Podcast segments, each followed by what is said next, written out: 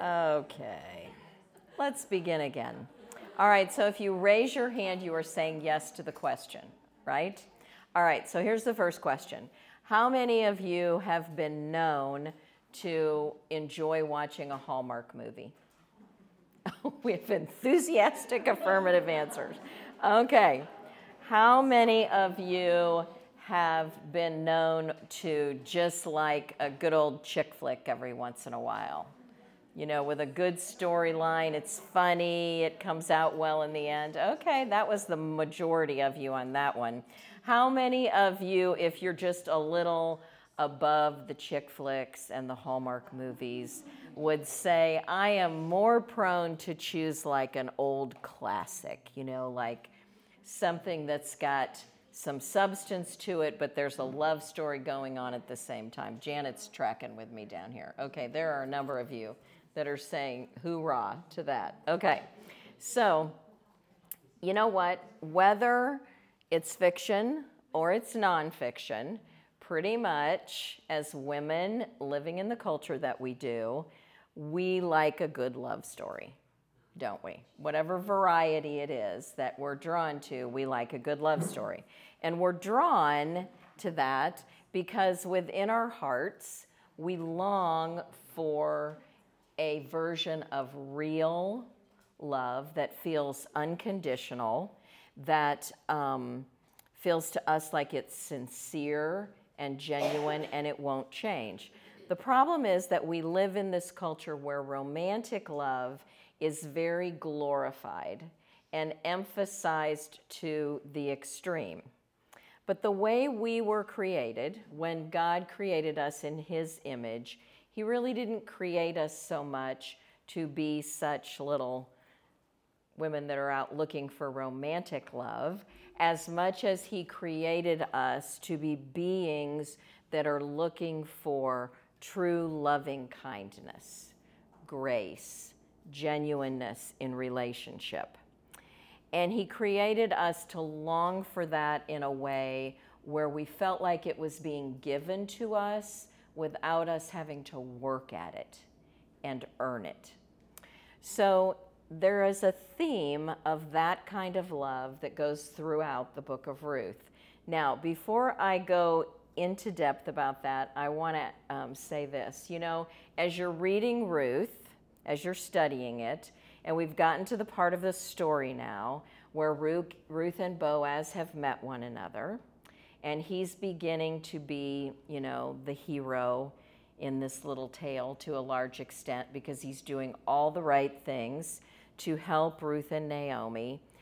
Do you find yourself a little bit, since we've always kind of looked at this as a love story within Scripture, are you waiting for that moment when maybe there's a little spark there and the two of them notice each other in a slightly different way and you feel like they're moving toward this moment when they're finally going to say, okay, right, we're going to spend our lives together, we're going to get married? I need to tell you tonight that that is not the emphasis of the book of Ruth. I hate to disappoint. But the truth is that the love that is throughout the book of Ruth is a love that is the Hebrew word hesed, H E S E D. It's all about hesed in the book of Ruth. And so, as we go through this chapter tonight, that is the second half of the second chapter, and we talk about the events that are going on, um, I'm very hopeful that we can begin to see the depth of what is happening in this story. That it is more than anything superficial between a man and a woman, but it is, in fact, this deeper kind of love that originates with God.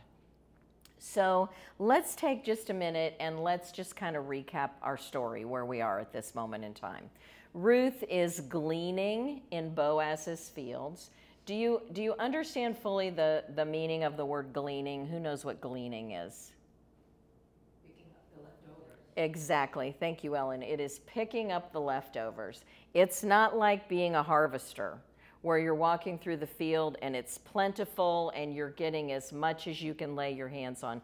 Gleaning means you see one little stalk on the ground and then another and then another, and you're just picking up the bare minimum of what's been left behind. So this is hard work. And she's doing this probably early in the morning and then into the heat of the day. And it gets to break time, and Boaz comes to her and says, Come and eat with me. And he gives her more food than she needs so that she will have some left over to take to Naomi. And it's not at this moment that he just invites her, but he actually serves her her meal, which is highly significant. We'll talk about that a little bit more in just a moment. And he goes on to say, you know, just follow behind my workers so that she'll get more than just the minimum leftovers. He tells her that he's going to inform the men to stay away from her. It's very likely that Ruth has probably already been harassed by the workers because she's a foreigner, she's poor, she's a peasant. They would have no feeling whatsoever, the men in this culture, that they needed to take care of her and be nice to her. Actually, the exact opposite would be true. So at the end of the day, she has an ephah. And I want to be sure we understand how much this was because it's significant in understanding what Boaz did for her. So an ephah would be the basket that's up in the left corner right there. But in our day and time, it, the thing it would equate to the most for us is like a bushel basket. So if you think of a bushel basket of apples, if you think of that being full of barley, which is the grain that's in the bottom right, right there, that's what Ruth had at the end of the day. Now, when it says she had an ephah, um, it could be she was carrying it in a basket, or it could be that she was carrying it the way the woman in this um, picture is carrying it. That what they're calling a basket is actually it's woven, but it's almost more like a sack, because the weight of it she would not have been able to just carry in front of her. She would have to have either had it over her back or up on her shoulder or even on the top of her head to carry it and get it home. And so when she arrives home, what happens? This quantity is overwhelming to Naomi, in addition to the fact that she's got the leftovers from the meal, which means Naomi can immediately eat. Naomi probably hasn't eaten all day long. And then when Ruth says whose field she's been in, and she reveals that it was Boaz, Naomi understands so much more than Ruth does about that. Ruth has no idea who Boaz is. Naomi immediately recognizes this is a member of our family.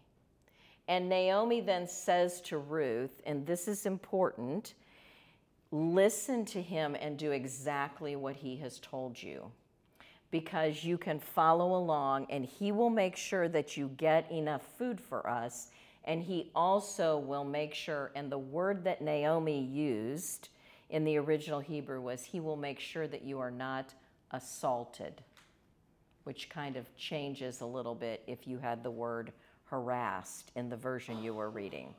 Now, of note in this chapter is this months have gone by. When it says in the last couple of verses that we studied for this week, when it says that um, she is still living with her mother in law, but she has now worked in Boaz's field through both the barley and the wheat harvest. Okay, that would be a period of months that have passed. So some time has gone by here, and this is as much as we know about their interaction. He is, in fact, providing for her, but she is still living with Naomi. And what that suggests to us, the way the author wrote that there, is that they now have enough food, but their circumstances have not really changed. They're still living someplace, probably with a relative or some very small little shelter that someone has provided for them, but overall, they are still impoverished. Now, let's move on to talk about Hesed and how it's weaving in and out of all those events that we just refreshed in our minds. Hesed is defined this way acts of devotion and loving kindness that go beyond any kind of requirement. So, you know, when we think often in, in our lives, we think, well, I'm going to do this for this person because I really ought to do that. I have an obligation there or a responsibility. Hesed never even takes into consideration that there would be a sense of obligation or responsibility. It is just all about doing as much as can be done to show someone that they are cared for and that you are extending kindness and love to them. This is compassion and consideration toward others. And this, in its purest form, is what we experience from God. But now, what we see is it's evident all over this story. And I want to introduce this to you tonight because it's going to be really important to see this as we keep going along from week to week. The first time we see this was in the first chapter with Ruth when she made that commitment to Naomi and said, I won't leave you, I won't forsake you. She was going above and beyond just to stay with Naomi, to care for her, to love her. And now in chapter 2, Ruth's character shows Hesed again because Ruth is the one who takes the initiative. She gets up in the morning. She is willing to walk into, honestly, ladies, what would have been very dangerous circumstances for a woman like her in ancient times. She and Naomi both have to know when she goes out that morning that it is very possible that she could be assaulted and abused by the men who are working in the field. And then she carries home all of this to a mother in law who hasn't eaten all day long. And she bursts in the door, as you can imagine. It's all good news. She has received so much, which is why she falls down on her face in front of Boaz. Do you remember that in the story? She is overwhelmed with the grace and the generosity that she's received. And Boaz at this moment in time is, is really going so far above anything that would be just normal or expected. He has determined not just to speak a blessing over Ruth, you know, bless you, my child, go on your way. He has determined to be the blessing for Ruth and Naomi, to solve their problem. It's very likely that what Ruth expected at that moment was that she would be treated like a peasant foreigner, that she would be given the minimum and sent home for the day. Never would she have imagined that she would have been invited to eat with the workers, let alone with Boaz, the owner of the field. Never would she have imagined that he would have said to her, You go get a drink right over here where the water is convenient whenever you need one. All of these circumstances are completely out of character and out of the norm for this moment in time. And in Boaz, the way we observe Hesed is he is in verse um, in chapter 2 verse 1 described as a worthy man. And what that word means here is that he has character, he has strength, wisdom, position. It is used in other places in the Old Testament to describe men who were warriors, who were willing to go into battle, like it's used to describe Gideon when he goes out to face an army so much larger than the number of men that he has. And that's not the description here of Boaz. He's not a military man. But what it's implying with him is that there is so much strength inside him because of his character, because of the kind of person that he is. Now, you looked in your lesson tonight at Deuteronomy, and there's another passage similar to that one in Leviticus where God had set out the minimum for landowners. He had said to the Israelites in the law, he had said, you know, when you're harvesting, don't go all the way out to the edge of your field. Stay in the main lanes. And if you happen to forget a group that's bundled together, a bundle of stocks for the day, don't go back and pick it up. leave it out there for the poor, for the widows, for the orphans, for the foreigners. So that was, in essence, the requirement that was on the landowners. But what you need to know is that greedy Hebrew landowners didn't follow those instructions. They did harvest all the way out to the edges of their field they did go back and pick up that bundle that they had left behind because it was all about them taking in as much as they could. So when Boaz does this, that also tells us something about the strength of his character. He is choosing to obey the Lord in the instructions he's been given, and he's also choosing that out of the grace and kindness that's in his heart toward others who really do need help. Most men at this point in time who would have interacted with Ruth would have thought something like this You know what? She's a foreigner. She's an outcast. I don't even know why she's here near Bethlehem. She will get what she deserves. It's not a very happy thought, is it? But that's exactly what they would have been thinking. The opposite of that, however, is what Boaz does. He gives her extra to take home from her meal. He gives her all of this abundance to carry home, which will feed by the time she has harvested the barley and the wheat over these months. Ruth probably has enough food for she and Naomi to eat for a year. So this is more than generous. Now, can you think of another character in Scripture who is equally as generous? Do you remember Jesus feeding the 5,000, which was really more like 15 or 20,000? And at the end of it all, after he has divided all those loaves and fish, what happens?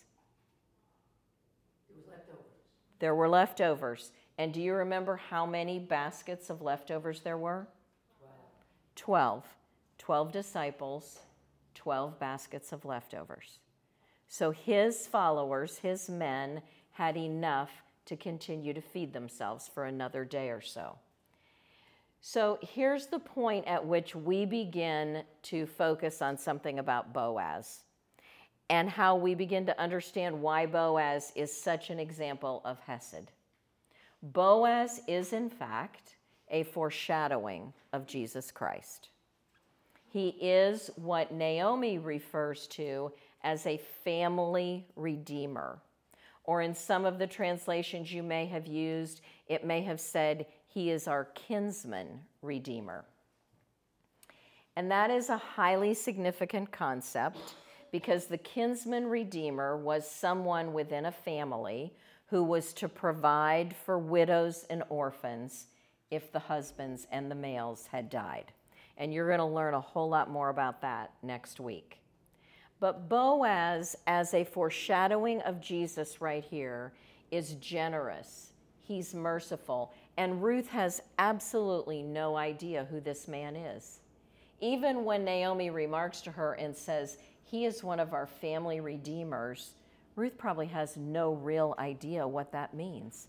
She's not a Hebrew by birth, she's learning this as she goes. So she's encountered a man that she knows nothing about who has done something for her so far beyond anything she would have imagined. Does this remind you of someone in the New Testament who met the woman at the well in Samaria and he told her everything she had ever done? And she had no idea who he was. And she was trying to figure out how could he know this? But before he left her that day, what had he given her? Salvation and eternal life. And then we have Naomi in this story. And how in the world are we going to see Hesed love from Naomi? Good question. Well, here comes Naomi. And Ruth comes in the door and she has all this bounty with her and Naomi is, she has to be, overwhelmed. She probably, for a few minutes or seconds, doesn't even know how to react to this. And what she begins to realize right here And notice this in your discussion tonight Naomi begins to soften. There's something that begins to change in Naomi. She begins to see that God has not left her. This God that she has blamed for all of her bitterness, all of her loss, he has now become the one who is providing a redeemer, providing the food that she needs, providing the protection for Ruth while Ruth is in the fields.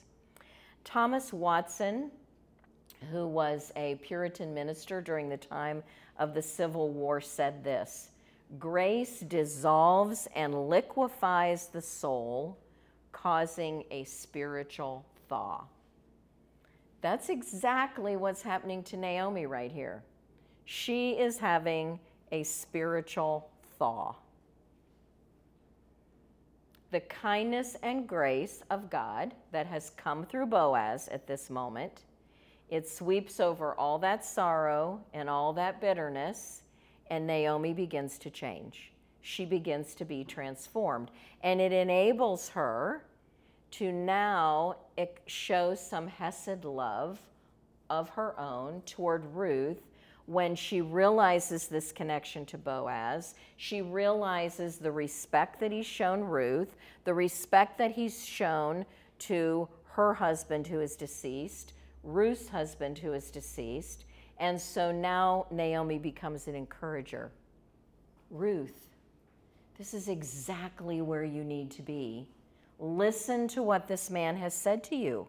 Stay in his fields, follow behind his workers. And this is the point where Naomi says to Ruth, If you stay there, you will not be assaulted. Now, ladies, I don't know if we can fully relate to what Ruth must be feeling at that moment in time maybe to even how much Naomi worried about her as that day went on, not knowing what in the world might be happening to Ruth. But any of us can think about what it might feel like to be in a situation where we felt threatened, physically, verbally. And that's exactly where Ruth was until Boaz arrives at that field and says to his workers, and invites her to lunch, which gives her value and which also speaks to his workers, other than just his words, and says, You stay away from her. There's Hesed love all over this story. So, now what do we do with Hesed? Let's wrap this up and bring it home so you can go to your groups. What do we do with Hesed? The first thing we do is we receive it. God is anxious to show each one of us his Hesed love. He is in pursuit of our hearts. He is the great seeker of the affection and the devotion of our hearts. He is not put off at any moment by your sin or by my backsliding. He is not on a mission to judge us. He is on a mission to work within us to provide for us, and in His sovereignty to do the very same thing for us that He did for Ruth, to guide the events in her life. They weren't just coincidences. It didn't just happen that Ruth showed up in Boaz's field. It didn't just happen that Boaz happened to arrive in the field that morning to greet his workers and to stay for the meal. All of these things are things that God allowed and ordained in the lives of these characters so that they would receive his Hesed love. So, what he wants for each of us is the very same thing he wanted for Naomi. You know what? He wants each of us to be in a spiritual thaw. He gave his only son to make that happen, to give us life in Christ. Now, we also receive Hesed from those that He puts in our lives other believers, other friends, and the people in our lives who love us, who care for us, um, who encourage us. I'm sure that every one of you can think of someone or maybe a few people in your life right now or a particular circumstance where you really needed some encouragement and some help, and somebody showed up for you. My husband Jeff and I in 2014 and 2015 were dealing with the fallout of a lightning strike on our house. And about 70% of our house was sooty and soggy and all of those things and had to be taken down to the studs. And we were literally without a place to live. We had almost no clothes. Um, and every day we spent during the month of July in about 95 degrees working inside our unair conditioned home at that moment, sorting through all this mess, trying to pull out of it what could be salvaged. And here's what happened Hesed love entered our lives. Friends immediately called us and said, Come stay at our house and kept us for a month. And we arrived there every day, black and yucko, and they had a warm meal and a shower, thank goodness, and a great bed to sleep in so that we could get up the next day and do it all over again. Another friend of ours who was a very successful realtor in Charlotte came to us about the second day after the fire and she said, I'm going to find you the rental house that you need and you're going to have it within weeks. And within a month, we were moved in. Gift cards like poured in from people who knew that we didn't have any way to get our lunch or meals on a lot of days, and so we could feed ourselves, which was really good. So, all of these things, there was a, a furniture dealer in town who's a believer, and when he heard our story, he gave us this huge discount to purchase some of the furniture that we needed, to put our house back together again. I mean, the stories just go on and on. A crew that was restoring our house that we ended up finding out were believers, and we prayed with them. I can't tell you how many times, standing in our broken down house in the middle of a destroyed kitchen. So God shows up. That's my point. And He shows up in big ways on His own but also through others that He puts in our lives. Now, the other thing that we do with Hesed is we demonstrate it. This is the last idea for tonight. Naomi has shown us how hard it is to do that sometimes. And if we were honest and admitted it, there are probably for every one of us moments when we could say, you know who I really identify with in this story? I identify with Naomi because I was in a bad place and I was bitter and disappointed and I blamed it on God and I was sure I was the victim. And when we're in those places, we get all goofed up. And we can, even on a good day, be thinking, you know, God should be working on my timetable. Or surely He should at least want to know how I would advise Him about these circumstances and what's going on in my life right now. And it's also so easy for us to think of the things that we've accomplished, we've earned houses, cars, jobs, whatever it may be. We even take for granted the blessing that God gives us when He gives us children. We think we did that somehow. But the truth is that we can honor God with our lips and still be thinking all of that on the inside. And what God desires of each one of us is what's in Hebrews 12:15. It says there, look after each other. Show hesed love to each other, so that none of you fails to receive the grace of God. And now catch this. Watch out so that no poisonous root of bitterness grows up to trouble you and corrupting many.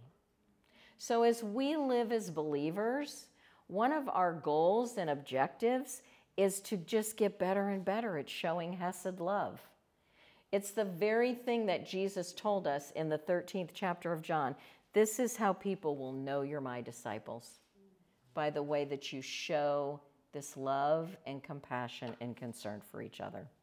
So let's leave tonight with this thought My greatest need your greatest need is not a flowers and hearts romantic love. It's not um, something that we want to hold on to that we thought was just so important for us to have. We deserve this, but maybe we never got it. Or it's not the need for us to hold on to being a victim because something has gone wrong in our lives. None of those things will fill our greatest need. Our greatest need is the Hesed love of God, shown the most magnificently through the gift of his son Jesus coming for each one of us, which takes us right back to our theme for this year, which is only God is the purposeful author of your story and my story. He is the hero in the book of Ruth, and he's the hero right here tonight. He does define our identities and invite us to live lives of influence. And, ladies, I can't say enough about the way that we do that the best is we show Hesed love. Let me pray for you before you go to your groups. Lord, we thank you tonight for the book of Ruth. We thank you for the truth and the depth of this story that can challenge our hearts and minds. And Lord, I just pray tonight that we will um, have hearts that are more full of gratitude for all that you have done for us. Lord, help us to move past the places where we feel bitterness and disappointment. And help us instead, Lord, to celebrate that your love for us was so complete that you sent your son for us. And I just pray now, Lord, for great discussions around the tables tonight, Lord. May you make this lesson and the truth of your word come alive for us. In Jesus' mighty name we pray. Amen.